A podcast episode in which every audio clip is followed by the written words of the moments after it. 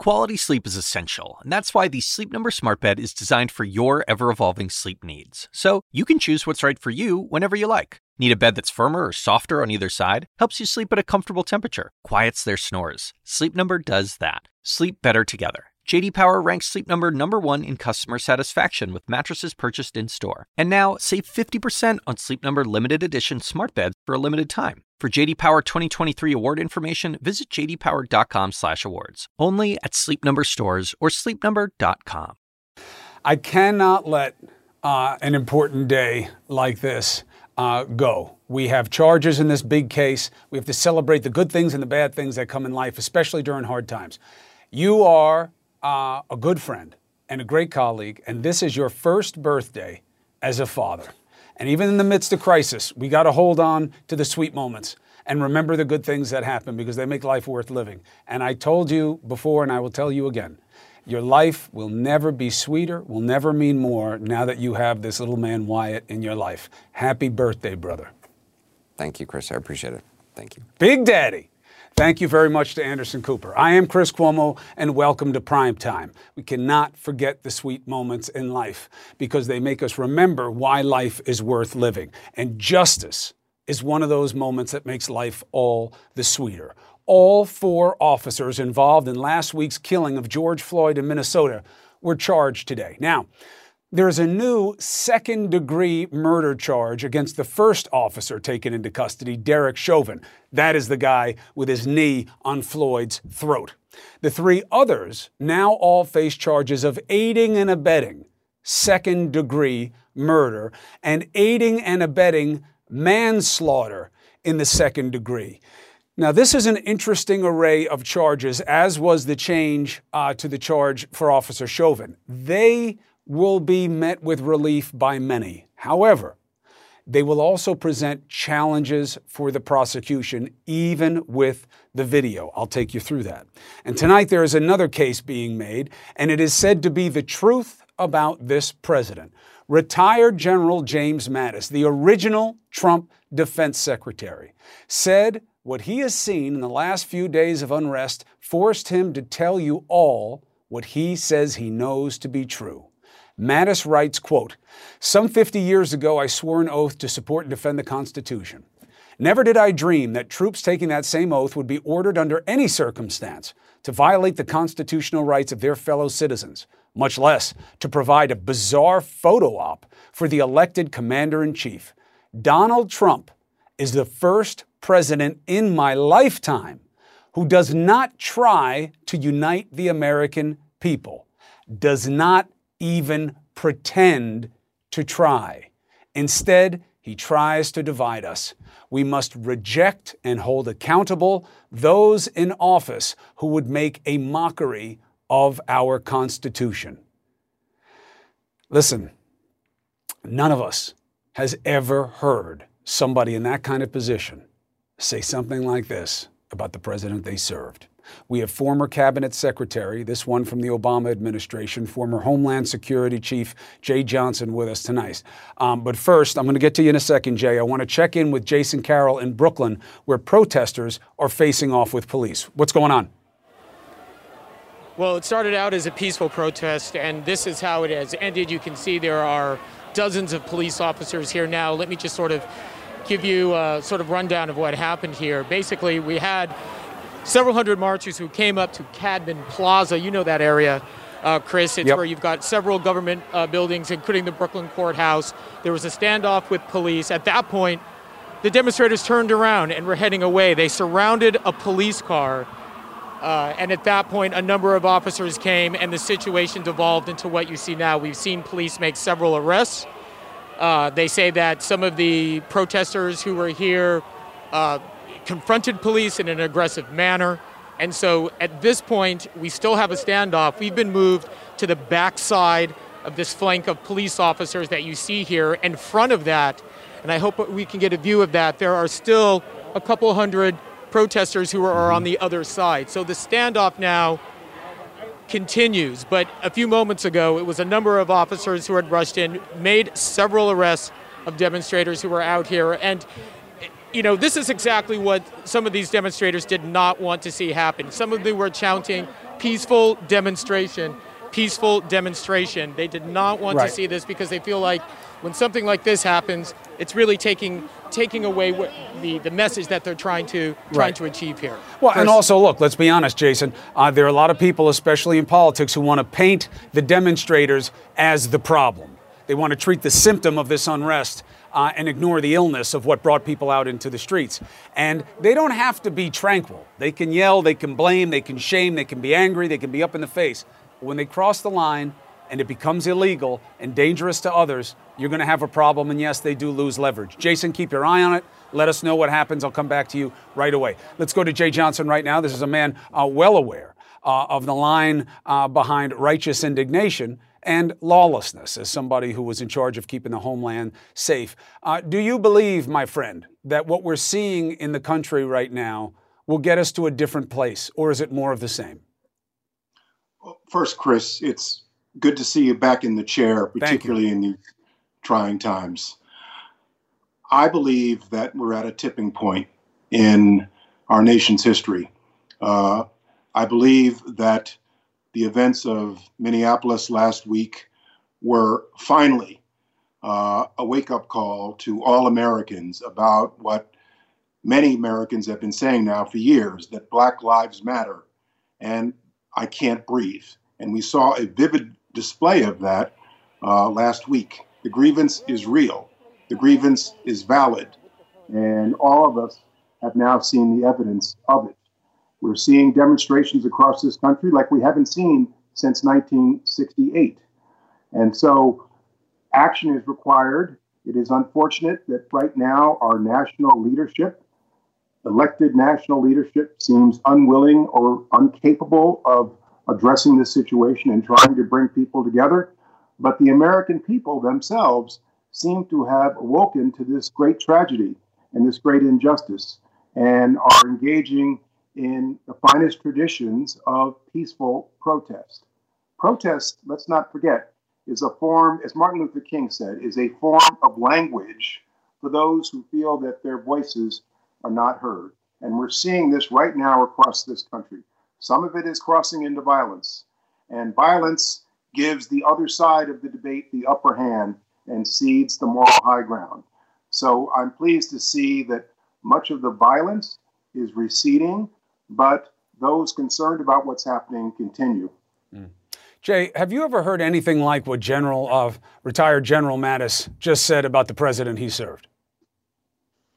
I know Jim Mattis. I know his values.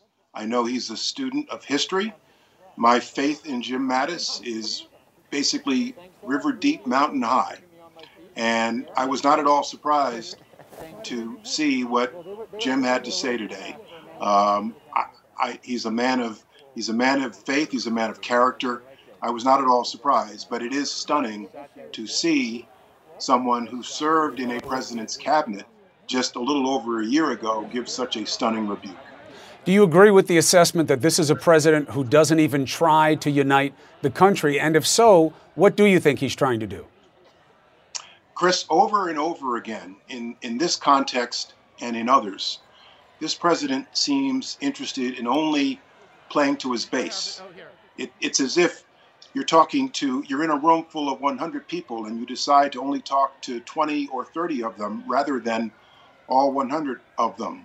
Whether it's the subject of immigration, whether it's this, whether it's COVID, this president seems only to be interested in talking to his base and solidifying his base.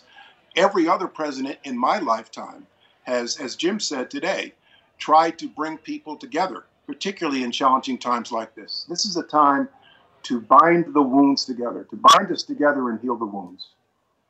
In terms of what should be happening now, um, you know, the, the, president's making a political play here that uh, this is all you guys. This is the Democrats uh, that are in these fringe groups that are creating all this chaos to destroy our democracy, and that these protesters are doing bad things, uh, and even wraps up people like me in it. I say, hey, nobody said that protest has to be peaceful by meaning that passive and tranquil. People should be angry. They should voice. They should blame. They should shame. That's all allowed in America, even if it makes people uncomfortable.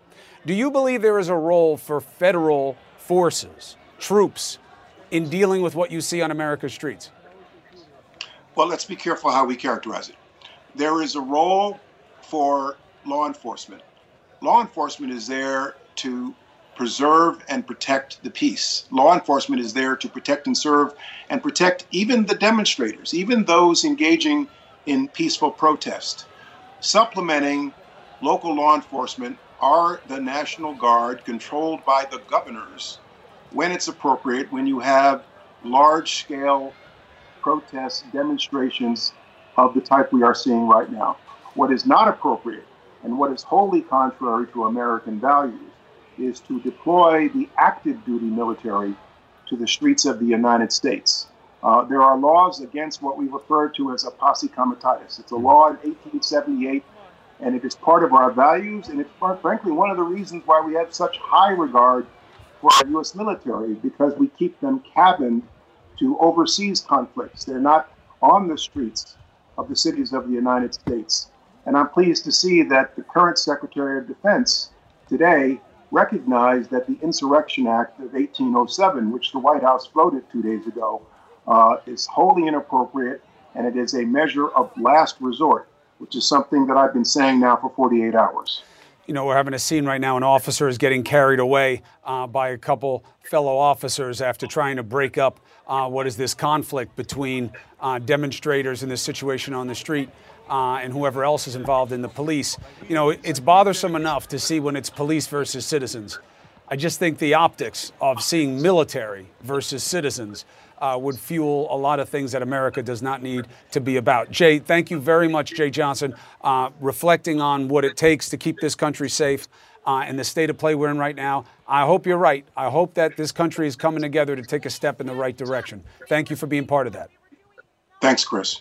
All right, we're going to keep an eye on this. This is ugly and it's tough to see because you have the police on the outside. We don't know who's on the inside. Uh, we don't know if this is an agitation thing, if this was protesters that got into it with police or why. We don't know. We're just showing you what's there in Brooklyn right now. People are certainly being arrested. As we get information, we'll come to it. Now, you have to agree with Jeh Johnson that this is about more than one incident. However, all eyes in this nation are on what happens uh, in these select cases, okay? For instance, there are criminal charges in Atlanta for the six police officers involved in the violent arrests of two college students during uh, a protest march about George Floyd. The police chief already fired two of them. Tonight, uh, she is telling her department that she was blindsided by the criminal case. Uh, what does the mayor of Atlanta say about that? Mayor Keisha Lance Bottoms is here with us next. And then the rain came. Here in New York, uh, we're monitoring the situation. The rain uh, has definitely made a difference. It is causing people to disperse. Uh, you have people who are lined up for protests that may or may not happen. You see the officers there uh, with bikes. They're using them as a phalanx protect right now in Manhattan, um, but they're also using them to try to do counter surveillance on a lot of these outside agitator groups that have been using Citi Bikes and, and other uh, public forms of transportation to kind of coordinate their movements. So the rain's coming in waves. We'll see what that does. There's Police Chief Monahan right there. Uh, now in Brooklyn, we were watching a standoff um, between what was going on between police officers and uh, some protesters there. Here, you can see uh, the rain. Is this now in Brooklyn or are we still in Manhattan? Okay.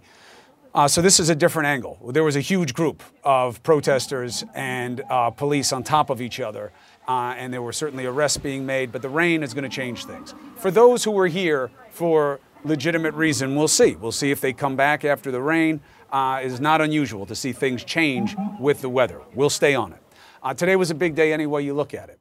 Uh, former President Barack Obama called for action from mayors across the country today amid the protests and unrest. Here was his message. So today I am urging every mayor in this country to review your use of force policies with members of your community and commit to report on planned reforms. What are the specific steps you can take? Now, uh, that is a good idea, but does it work? And if not, why? Mayor Keisha Lance Bottoms of Atlanta joins us now. It's good to see you, Ms. Mayor. Nice to see you too, Chris. You wrote in a New York Times op ed Although, as mayor, the chief of police reports to me, in that moment, I knew what every other parent to a black kid in America knows. I couldn't protect my son. To anyone who saw him, he was simply who he is a black man child in the promised land that we all know as America. Uh, and you were trying to draw the dichotomy that you have power, um, but you're not all powerful. Uh, the idea that mayors can oversee the police, of course, they do by charter and constitution. But in terms of making a difference, is reviewing police procedures going to get us to a better place?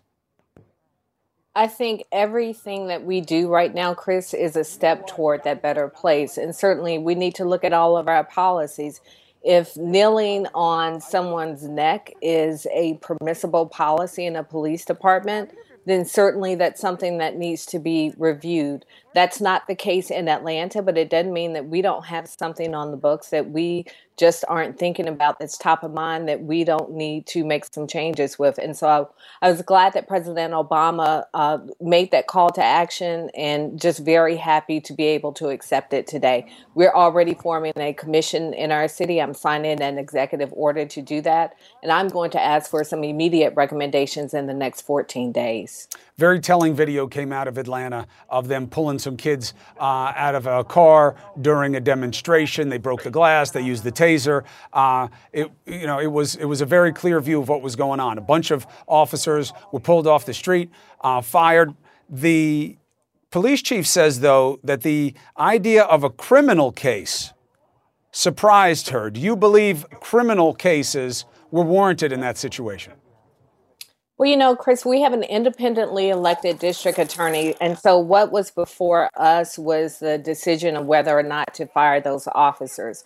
We spent around four hours on Sunday reviewing body cam video, made the decision to fire two officers um, that it was very clear had dispatched their tasers. And then um, we were going to take more time to look at additional footage and make decisions on the other officers. And so uh, I, I think what we're seeing is a shift in America right now. I was surprised that charges were brought. The district attorney called me uh, around nine o'clock and told me that he was going to be bringing charges at around 11 o'clock. Uh, not surprised that the, that the charges weren't warranted, um, but we don't usually see them uh, being brought that quickly. So the question becomes what does that all mean? Uh, by the way, right now we're looking in Brooklyn uh, or in Manhattan right now, but I was showing you the video in question in Atlanta. Is the speed with which the charges came a reflection of it being done the right way, uh, or is, and that usually we wait too long because they're police officers and the system doesn't treat them the way it treats its citizens, or is it a reflection of us playing politics in a moment of crisis and a prosecutor trying to gain political advantage as an elected servant uh, to do something that may be popular at the expense of the police?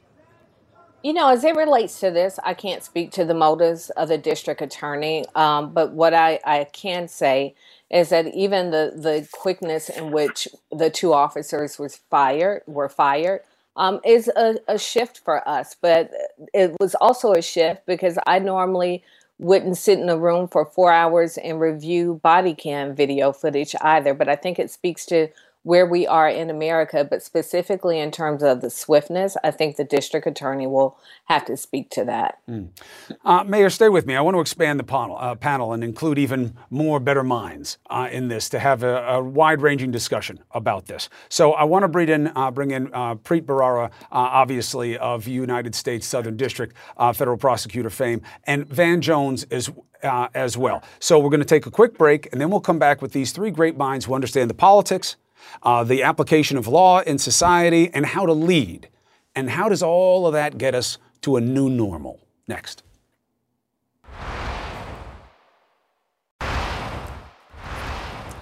All right, uh, first let's check in with what's happening in New York right now. Big sheets of rain are coming through the area. That's going to make a difference in terms of the state of the play on the streets, no matter how genuine and passionate your interest in being out there. Shimon Prokupecz is on the street right now. Uh, how did the rain change things? It moves through in waves, obviously. Uh, what's it like now?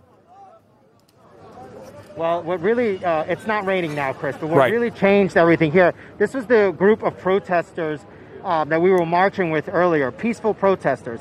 We are way past the uh, curfew hour, and there were hundreds here, and the police just decided enough was enough. I was just talked to uh, the chief, uh, Terence Monahan, who mm-hmm. you had on the show yesterday. He said what happened here was they, they've been allowing them to march through the streets, they've been allowing them to march on the sidewalks, and it came time for curfew, and it was it was enough already, and they've just decided that it was time to enforce the curfew. You can see several people here were arrested. We're, we're told about 60 uh, arrests. And they let a lot of people go, Chris, actually. Uh, hundreds of people were allowed to leave, but they did arrest 60. So what you're seeing here is the NYPD saying we are now enforcing the curfew, whether you're a peaceful demonstrator or not, we're going to move in. I want to show you one other thing quickly, Chris. Go ahead. These uniforms that the NYPD here is wearing, this is mm-hmm. new. Uh, this is something that they just started, they've had, but they've only put it to use yesterday. You could see uh, it's a lot more protective gear, but these are the guys on the bikes. They're the apprehension team. They go in on these demonstrations, and when it's time to make arrests, they go in, you know, dressed like that to protect themselves. Uh, but I just thought it was interesting since this is really new. I saw them for the first time yesterday, and the chief told me that yeah, that yesterday was the first time that they uh, had worn these. So I thought it was interesting. But things here are now wrapping up, and they're going to re- take away some of the people they arrested, and they're going to be charged with violating the curfew. So they'll probably get summonses, and then they'll be released. All right, but no looting, no serious violence, and it's good to see those uh, officers wearing uh, uniforms that have a badge on them. Uh, you know, you see the shield. Uh, yeah. You know, these these forces that are coming out in places and don't have any, you know, identification on them, uh, a little more uh, Orwellian and menacing. Uh, Shimon, stay aware, stay safe, and get back to us. All right, let's get back to this bigger conversation, okay? Uh, we have Mayor Keisha Lance Bottoms uh, in Atlanta. Thank you for staying with us, uh, Mayor. We have Preet Bharara, who, of course, led the Southern District here and understands the application of law to society as well as anybody, and Van Jones, the understanding of which way we want to go here. Van, let me start with you. I'm a little sideways uh, with the president and some of his boys uh, over the idea of a protest must be peaceful. And I say, no, by peaceful, they mean passive. And that's not what we're supposed to be here in America. If you're angry, be angry. If you want to yell, yell. You want to blame, blame. You want to shame, shame.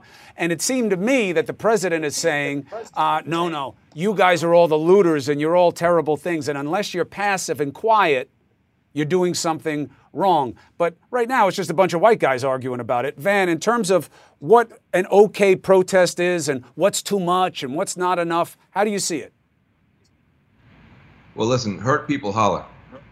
Hurt people holler. If you're hurt, um, it's and, and if you're being hurt by lawlessness uh, in the ranks of law enforcement, uh, it's really not. It's not. I'm sorry. Is that the it's president not, calling right now, Van? Is that the president? Maybe we can check it.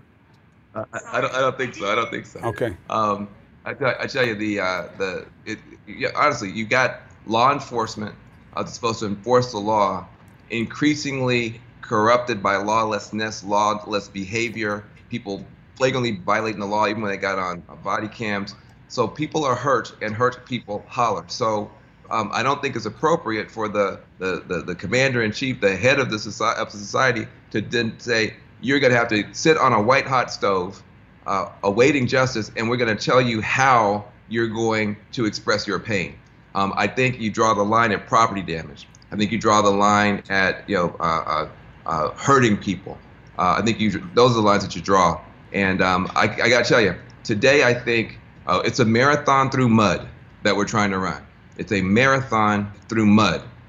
Every step is hard won. Every step is tough, but every step matters. And we had a big step today getting those officers uh, uh, charged. Pre, you know, when the first charges came out uh, against Chauvin and they went with third degree murder, I don't want to get too in the weeds, but depraved mind murder is a scary thing for prosecutors. Uh, those statutes were devi- decided pretty narrowly. Sometimes they're applied too generally. You don't get a lot of convictions on them as a result. But now with a move uh, to second degree murder, which brings in criminal ne- negligence uh, and incorporates the other officers on that level, what do you think of the case, even with the videotape? Do you see this as a slam dunk with police officers involved? Well, we never say slam dunk when we're talking about criminal cases. Uh, in this country, as long as it's a fair trial, any case can go in any direction. Um, you can have a case that's strong, that you think is overwhelming, and the jury might acquit, or you might get a hung jury, but I think it's a pretty strong case. I think you could have made the argument that you could have brought a second degree murder charge that based on an intentional uh, intent to commit the murder. That's not what happened here. There, there, are two parts to the statute. Again, not to get too much into the weeds, but this is an unintentional murder charge, essentially taking what was a felony, a third degree assault, and the Minnesota statute. If you are responsible for a third degree assault, during which you cause the death of somebody, that's second second degree murder. And I think, uh, given what we saw in the videotape and what the other testimony likely is to be, I think it's pretty strong. You can never say for sure, but it seems strong to me based on my experience. They're going to have to show that this officer uh, knew that what he was doing was likely to cause serious injury or worse and continued doing it anyway, and that the officer standing by had good reason to know the same. Yeah, look, the evidence is what we've seen so far, and maybe it gets stronger when you look at the other witnesses, maybe it gets weaker, but it tends to get stronger. That at some point at the six or seven minute mark, one of the officers noticed that the person that that, uh, that George Floyd wasn't moving, and checked for a pulse and didn't find one, and yet the knee remained on the neck for another two minutes. So at that point, and there was an adjustment of the knee, and people in in the crowd were saying, "You're going to kill the guy." He kept saying, I think, 16 times in five minutes, mm. "I can't breathe." Anybody who has lived in this country in law enforcement understands what happened with Eric Garner when he said multiple times, I can't breathe. And so, you know, you could make an argument to the jury, I think very powerfully, that at some point during that nine minutes, maybe not at the beginning, but at some point, uh, the officer in question, Chauvin, intended to kill uh, the victim, and the other officers helped him do it. All right, Mayor, just for some context, you know, we've been talking now about three and a half minutes. Can you imagine uh, being Floyd and having a knee on your throat this entire time of this conversation. It was about only halfway of what he had to endure. Now, you get a difficult balance here as a person in power where people see that videotape and they say, that could have been me. And I've seen too many of these. And I'm outraged and I'm going to the streets. And at the same time, they then get judged for their outrage as if they're the problem. Ooh, look how angry these people are. Oh boy, Uh, this is, this, this is the problem right here. Look at these guys. And no matter who does the looting, you know, the brown faces and the black faces will get caught up in that as being a problem. The symptoms become more important than the illness. How do you balance that as a leader? You know, it, it's tough, Chris, and this is something that you're watching so many leaders across this country figure out in real time. And the only thing that I know to do is to be true to who I am. And by that, I mean, I have to articulate my pain. I have to articulate my frustration and anger. And I think that is what so many people across this country have wanted for so long. So when I hear Secretary Mattis speak out um, against Donald Trump, that's what we have been looking for and asking for people of good conscience to say, I know you're hurting, and I may not have understood it on yesterday, but I get it today, mm. and I'm mm. not going to be silent anymore. Van, last word to you. What do you think is a stronger message? Uh, what Mattis said about the president, or what the president says about the people in the streets? What do you think has more persuasiveness with the American people come November? I think what has more persuasiveness is just the truth of this movement that's growing up that has, you know, African Americans who are hurt, uh, who have who are speaking out, who are not just marching. You know, there's 40 million African Americans. You know, 0.001 percent are marching, and 0.0000001 percent have ever thrown a brick. African Americans are engaging with now 20, 30, 40, 50 million white allies who have been awakened to the need to do something. And, and the political class is going to have to completely recalibrate in both parties. Frankly, the corporations are as well there is a new consensus that this, is a real problem and something needs to be done about it. And that's the most powerful thing in the United States right now. Preet, uh, with your experience, what do you think will do more to make the kinds of changes we want to see? Law or culture? You need both. No, my goodness, you know, I was a U.S. attorney for seven and a half years, and everyone thought from time to time the prosecutors can solve every problem, whether it's public corruption or insider trading or other kinds of uh, you know drug activity or violent conduct. Prosecutors can help, you can hope that you bring a case against this officer and other officers, and that might cause another officer in the future to think twice and to be deterred. And that's very, very important. But at the same time, you need to change the culture, which also prosecutors can sometimes do if you do a pattern and practice investigation, get a consent decree, investigate a police department as a whole. But remember, even if you have strong laws on the books, if you have racism in the hearts and minds of people who are involved in law enforcement, they can break those laws and suffer the consequences. You know, none of those things is going to bring George Floyd back. We don't only want to hold people accountable, we want to prevent these things from happening in the future. And that takes a lot of people uh, in politics, like the mayor and like Van Jones, who can work across the aisle. Uh, not just good laws, good people plus good laws and good culture. Mayor, what is your best cause for hope today? Uh, Joe Biden being president in 2020, November of 2020, because I think it will be a monumental shift for our country and it will be a signal to our country that it's time for us to heal. I am so inspired when I see protesters across this country and when I see police officers kneeling with protesters across this country because people are saying, I hear you and I feel you and I want something better for our country too. And I think that's what we have to look forward to in November of 2020. All right, Mayor, thank you very much. Preet Van, thank you for having the conversation. It's one of about a hundred we need to have on this issue for it to resonate with anybody in any real way. So let's get started. Thank you very much. I should have said, let's get after it. But even I can't remember my own slogan. Sometimes there's such weightier matters around us. And, you know, you heard the mayor there. For her, hope is a Democrat winning the election, Joe Biden. Okay, voting absolutely one of the tools that changes our culture. No question about it. You get the ability to put the people in there who are reflecting, at least in their campaign, what it is you wanted to hear. Voters just made their voices loud and clear in a city where the killing of a black teen years ago set off weeks of nationwide protests. I was there for every step, and I remember so many people in the community saying, When will we have a leader that reflects our head and our heart? I want to introduce you to the new mayor elect of Ferguson, Missouri, a history maker with big plans for the future. Next.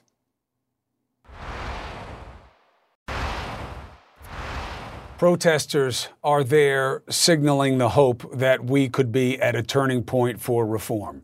The city of Ferguson is making its own strides in that way. Last night, the city elected Ella Jones. She is the first woman mayor, and she is the first black mayor for Ferguson. Her election win comes nearly six years after the shooting of Michael Brown, whose death helped solidify the Black Lives Matter movement. Uh, the mayor elect joins us now. Congratulations.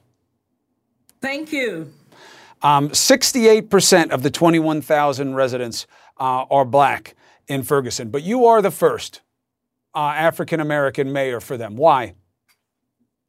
Because the people want change and they believe that I am a change agent and that I symbolize hope and that the people will have a voice and the people will feel like they are included. Uh, identity matters. There's no question about it in terms of feeling pain, understanding a community. But as you well know, uh, there are protesters who aren't sure that it matters anymore, that the power structure is what it is. And while it's good to have an African American in a predominantly African American area representing them, doesn't mean things are going to get better.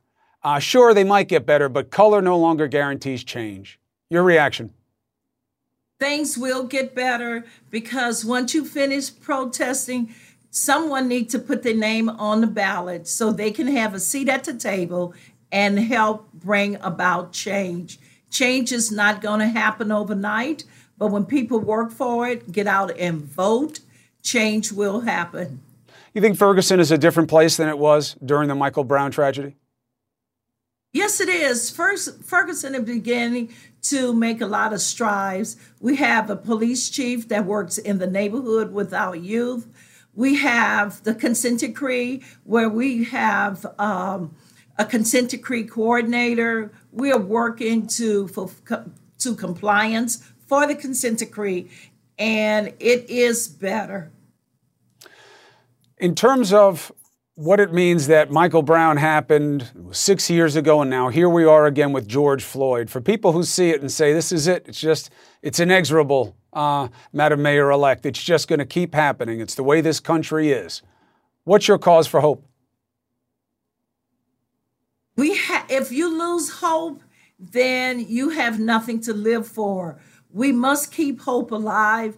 And the only way we can do that is continue to have courageous conversations, getting the police officers to sit down at the table, talk with us, uh, make certain that the people feel like they are being served instead of being hunted. So it makes a difference if people keep on believing, keep on hoping, and elect quality leadership. That's the only way change is going to come. Are better days uh, in the hands of the majority? Because even though they're not the ones uh, feeling the brunt of the inequities, they are in power. They do have the control. So that even if you want to blame minorities for their own problems, it's still the majority uh, that is going to have to deal with it and have to change it for things to change. How do you get that through to people and how do you make that a reality?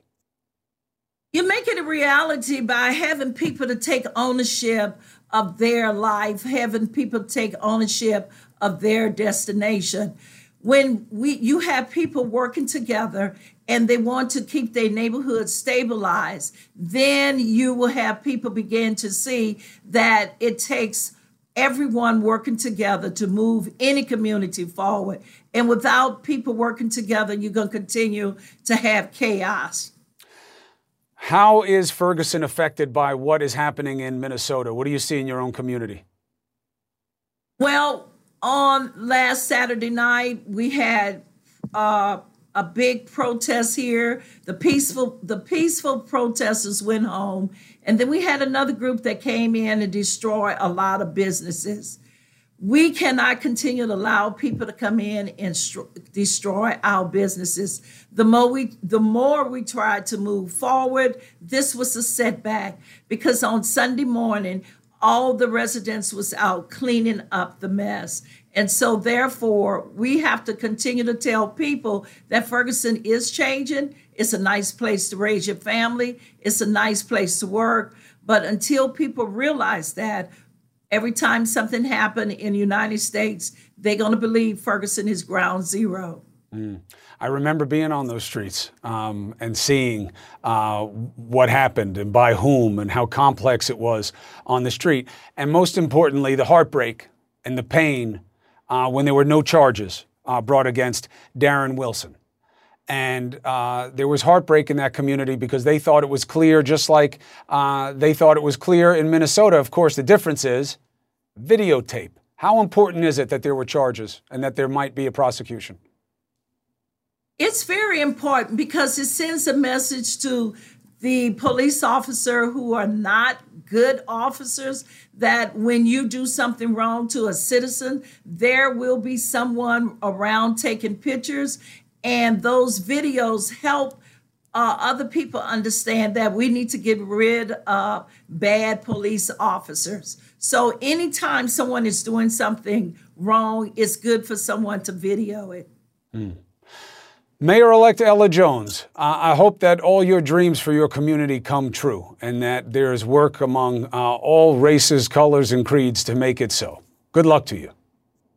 Thank you. All right, luckily, there are leaders still. We call Ella Jones an American. Why? Because she represents positive change from a community that wants their destiny in their own hands. Uh, she understands pain. She understands the pain and how to put purpose to it. That is leadership. Is it easier for her by identifying by race with the community? Yeah, in some ways. But you can do it otherwise. But what about presidents who completely and intentionally are tone deaf to it? Do we have a president who literally wants to divide us? That's what his former defense secretary just said, former general, his hand picked former general. So, what have we learned here? And what do we now know has to change. I have an argument. Next. Here's the proof. Here's the proof of uh, why the president talks about everything that's going on in the country right now the way he does. I just got this fake email from Newt Gingrich to raise money for Trump. And it says, Chris, we need you to help us crush the left wing mob. And in it, he goes on to describe how the left wing is creating all this violence to destroy the president. Nothing in here about the injustice for minorities. Nothing in here about what needs to change in this country except giving money to help keep the left away from the president. That's what it's all about. And my argument is we need a new normal. You all know a fundamental disservice is done to too many in this country. You know it. We must face this truth. Not for others but for all of us, the whole. Only when all are allowed to contribute fully will America be at full strength. This new normal demands that we own the truth, that we have leaders that are guided by the truth, truths that we believe to be self evident, that all are created equal. But that can't happen without truth, and certainly not with a president who insists on denying, defying, and lying about what we all see as the reality. You're told tear gas isn't tear gas, even though his own CDC defines it as such. There it is. You are told the protests were the problem. They weren't peaceful, despite the fact that we all watched it on live TV. Who was chased away and for what? That your fellow citizens, they weren't beaten back for a fraudulent photo op. There he is. There he is, your champion of law and order, while all along ignoring the law and reveling in disorder. We're told this president regularly condemns racists when he has done more to embrace bigotry than any in modern history. The virus isn't that bad. It's a hoax from the Democrats. And the Democrats are doing the looting, you know, and making up a problem with the justice system. And both problems will magically disappear if he's reelected. This man sees more than 100,000 of your fellow Americans dying as a success, and George Floyd's death as a tragedy, but says nothing of the pattern of injustice that caused it, and paints those who call it out as the problem. He is a font of factless frauds, like this moment today. The president wanted to send a very powerful message. Like Churchill, we saw him inspecting the bombing damage. Churchill inspecting. In that metaphor, isn't she comparing American citizens to Nazis? Put that to the side. Churchill walked among his countrymen. This president only feels safe enough to step outside when military vehicles encircle a church known for its social justice ministry. He goes to church not to show his faith, but to merely con Christians. But even those poll numbers are dropping. Maybe they're finally seeing that a man who wants people of faith to stand against those seeking justice is a man who is anathema to Christ's message. That this man may hold the good book in his hand, but he does not hold its message in his heart. Truth. This nation was founded on truths that are held to be self evident. And the truth demands at this critical time that we call out this president's insistence on divide and conquer. Don't take it from me. Take it from someone who this president celebrated. Retired General and Trump Defense Secretary James Mattis. He called this president unique, uniquely, rather, divisive. He said that Donald Trump is the first president in his lifetime who does not try to unite the American people. He doesn't even pretend to try. Instead, he tries to divide us. The general there was echoing the words from the original Don't Be a Sucker War Department film, and boy, do they ring true. Listen. We must never let ourselves be divided by race or color or religion. Here we have personal freedom, we have liberty. And these are not just fancy words. This is a practical and priceless way of living.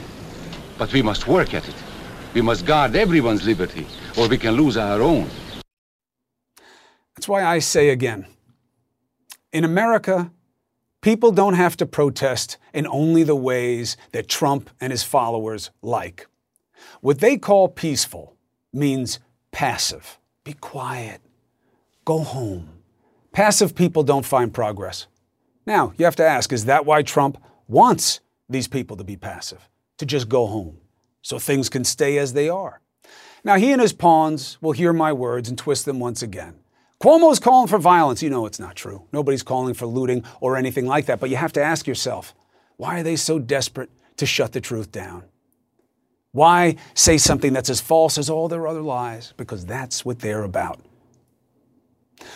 The ones doing violence to our quest for a perfect union are those who ignore what's happening on our streets and making the symptoms more important than the illness that brought people to the streets in the first place. People are outraged with good reason. The truth is, it's not on them to make Trump or his followers feel comfortable about their distress. They should blame leaders for inequalities and shame them into doing better. See their massive numbers, see their eyes. This president may play to certain people's anger, but his goal seems to begin and end with himself. America must be about more than one man's ambition to get to a better place. We must all be in it together to have a new normal. Thank you for watching. CNN Tonight. D. Lemon, now. Quality sleep is essential, and that's why the Sleep Number Smart Bed is designed for your ever evolving sleep needs. So you can choose what's right for you whenever you like. Need a bed that's firmer or softer on either side? Helps you sleep at a comfortable temperature, quiets their snores. Sleep Number does that. Sleep better together. JD Power ranks Sleep Number number 1 in customer satisfaction with mattresses purchased in-store. And now, save 50% on Sleep Number limited edition smart beds for a limited time. For JD Power 2023 award information, visit jdpower.com/awards. Only at Sleep Number stores or sleepnumber.com. Now streaming exclusively on Max, a new CNN flash doc about the album that has Nashville talking. Call Me Country. Beyonce and Nashville's Renaissance. Watch it at max.com slash call me country. Max subscription required.